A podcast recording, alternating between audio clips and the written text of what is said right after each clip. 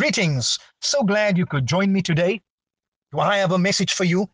I'm excited about bringing this word. This message is in the form of a question, and I believe it will be answered as we progress with the message. Here's the title What does it mean to behold the Lamb? Before we get into this, let me start with a story. One morning, a group of settlers awakened to find that a blizzard had blown through their village and every fire in every home had gone out. Matches were soaked, and no one could light a fire to warm their homes. Suddenly, a cry rang out through the village. Look! cried a young man, pointing to a cabin on the hill with smoke curling up from the chimney. There's fire on yonder hill, he exclaimed. Men grabbed buckets, filling them with their own dead coals. They climbed the icy slope and one by one placed their cinders next to the burning coals in the little cabin.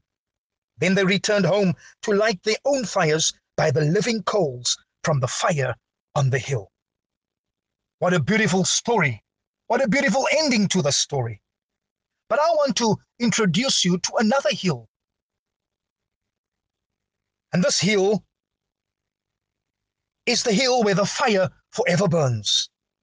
Come, climb with me toward Mount Calvary and place your own cold embers next to the eternal flame. Stand at the foot of the cross and behold the Lamb of God. John the Baptist echoed these words in John chapter 1, verse 29. The Bible says the next day John saw Jesus coming toward him and said, Behold, the Lamb of God who takes away the sin of the world. This was a moment in time that shifted focus away from John and onto Jesus. And John declared the purpose for which Jesus came. He said, Behold, look upon the Lamb of God who takes away the sin of the world. Later on, when it comes to the end of Jesus' earthly life, as he's nailed to the cross, that is where everything culminates and comes together. The purpose for which he came, dying for the sins of the world. Now I want you to imagine that you are standing at the foot of the cross. Look up now at Jesus. He's dangling from two stakes of wood. Gaze at his face. See the patches of raw flesh where his beard had been ripped. His beautiful face was marred, it was spoiled, it was ruined. Bruises swell on lips and cheeks. Streams of blood spill from beneath the thorns that pierce his brow. The Bible says in the book of Isaiah, chapter 53, Verse 3 He is despised and rejected by men, a man of sorrows and acquainted with grief. And we hid, as it were, our faces from him. He was despised, and we did not esteem him. Listen, his appearance was disfigured beyond that of any man, and his form marred beyond human likeness. Like no one like one from whom men hide their faces. But please don't hide your face, but fall on your face before Him. Get close to Him so that you can almost reach the falling blood drops and allow it to fill the palms of your hands. Reach out and touch His bleeding wounds. Press your face against his trembling feet and never let him go. What a sight to behold if you were physically present there. You see, dear friend, if we really want to appreciate the Lamb of God, we need to appreciate the sacrifice. We need to appreciate what he went through for us. In this moment on the cross, darkness descends during this time. a dark mess came falling down upon him. What is this ugly filth? It is the gruesome weight of sin. Indeed, according to what the Bible says in Isaiah 53, verse 6, all we like sheep have gone astray. We have turned every one to his own way, and the Lord has laid on him the iniquity of us all. The iniquity of us all. The iniquity of the sin, the sin of all of mankind was laid upon Jesus when he hung on the cross. The Bible says in the book of Second Corinthians, chapter 5, verse 21. I want you to listen to what the Bible says in Second Corinthians, chapter 5, verse 21. The Bible says, For he made him who knew no sin to be sin for us, that we might become the righteousness of God in him. He became sin for you and me.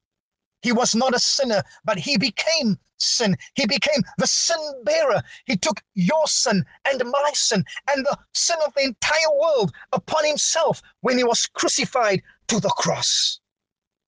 What a man Jesus was, and what a man Jesus is. Charles Spurgeon said this No vision, ghastly and grim, can be so terrible to the spiritual eye as the hideous, loathsome thing called sin. And this is what Jesus experienced. Experienced the toxic filth of the lust of man, the hatred, the murder of man spewed all over him, spewing all over him, the fangs of all kinds of sexual perversions and abuse and addictions sink into him like the poisonous fangs of a snake. Mm. All of this on the cross upon Jesus Christ for you and for me. Yes, we need to behold the Lamb to appreciate the sacrifice. We need to behold the cross to appreciate what Jesus experienced for you and me. The Bible says, no greater love than this, than a man that would lay down, that would lay down his life for his friends. This talks about Jesus. He laid down his life voluntarily for you and for me on the cross of Calvary. I want to reiterate and repeat this. What a man, what a savior, our Lord Jesus Christ, taking our sin upon himself. What does it mean to behold the Lamb? What does it mean to be to truly behold the Lamb? It means when you and I value and appreciate the cross of Jesus Christ, then we truly behold the Lamb. When we place his sacrifice in such high esteem that everything else fails in comparison. The key to a life of fire is to behold the Lamb of God. If you want to see revival and a passion for Jesus in your life, if you want to see revival and a passion for Jesus in this generation, you must keep the Lamb of God on the altar of your heart. You must keep the Lamb of God on the altar of the church. The Bible says in the book of Leviticus 6, verse 13, a fire shall always be burning on the altar, it shall never go out. The Lamb of God upon the altar of the cross. Did you hear what I said? the Lamb of God upon the altar of the cross is what you and I need to view. When we view the Lamb of God upon the altar of the cross, our hearts will be ignited. Our hearts will be broken. Our hearts will be stirred. And we will come to a place where we will say, Lord, I will do anything for you because of what you did for me. You see, he died for you. Oh, yes, I described to you the price that he paid. So, because he paid a great price for you and for me, and because he died for you and me of a broken heart, you and I, we need to live for him. We need to come to a place where we would say, it's all or nothing. I will live for you, Jesus. No matter what it will cost me. I will fully surrender my life to you, no matter what it will cost me, because of the price that you paid for me. I won't trade you for anything in this world, for anything in this life. I'm willing to do anything for you because of the price that you've paid for me if you want to be baptized into his love, if you really want to be passionately awakened to who Jesus really is, you must view the Lamb of God on the cross of Calvary. Hallelujah. Hallelujah. He was the Lamb of God, slain for you and me. Charles Spurgeon, he shares this about the glory of the Lamb. And he says Jesus still bears the scars and marks from the cross on his glorified body in heaven. He stands as a lamb as though it had been slain. These are more than mere scars. They are like medals of glory still embedded in his body and announcing the message of his grand sacrifice on the cross. Jesus went from wearing a cruel crown of thorns to wearing a golden crown of glory. From robes dipped in blood to a kingly robe of splendor. From a mock scepter in his hand to a scepter of authority. From the insults of men to the worship of angels. From the filth of sin to the beauty of holiness. See his hair, see his head and hair. Once soaked in blood, now dazzling white as snow. See the one whose eyes stung and dipped, dripped blood, tears of sorrow now blazing like fire, like flames of torches. See the face, once swollen and raw from patches of his beard torn out, now his face shines brighter than the sun in all its brilliance. See his body, once stripped naked, now clothed in eternal majesty. See his hands pierced, now bleeding infinite splendor.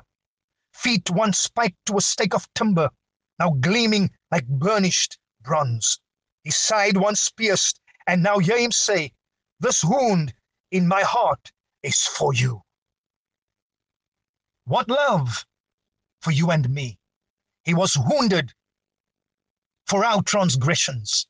He was bruised for our iniquities. Yes, for our transgressions. Yes, for our iniquities.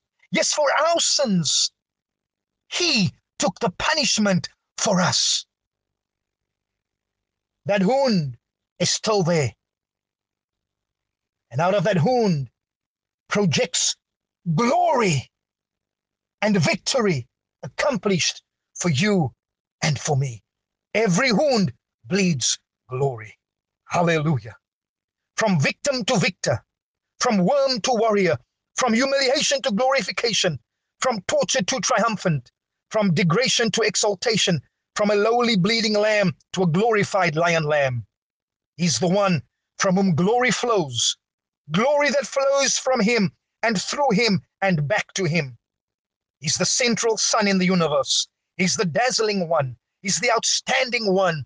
He's the chandelier of heaven. He's the wellspring of eternity. He's the fountainhead of glory. He's the worthy Lamb of God. So let us behold the Lamb. If you've never yet beheld the Lamb of God, you have an opportunity right now to behold him. What must you do? You must look away from every other aspect of life.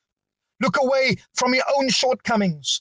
Look away from what man says and look to him and recognize the price that he paid for you. Yes, you, a sinner in need of salvation. He laid down his life for you. What do you need to do? You need to surrender to the Lamb of God. And when you do that, he will take residence in your heart. He will change your heart and he will transform you from a sinner into a saint.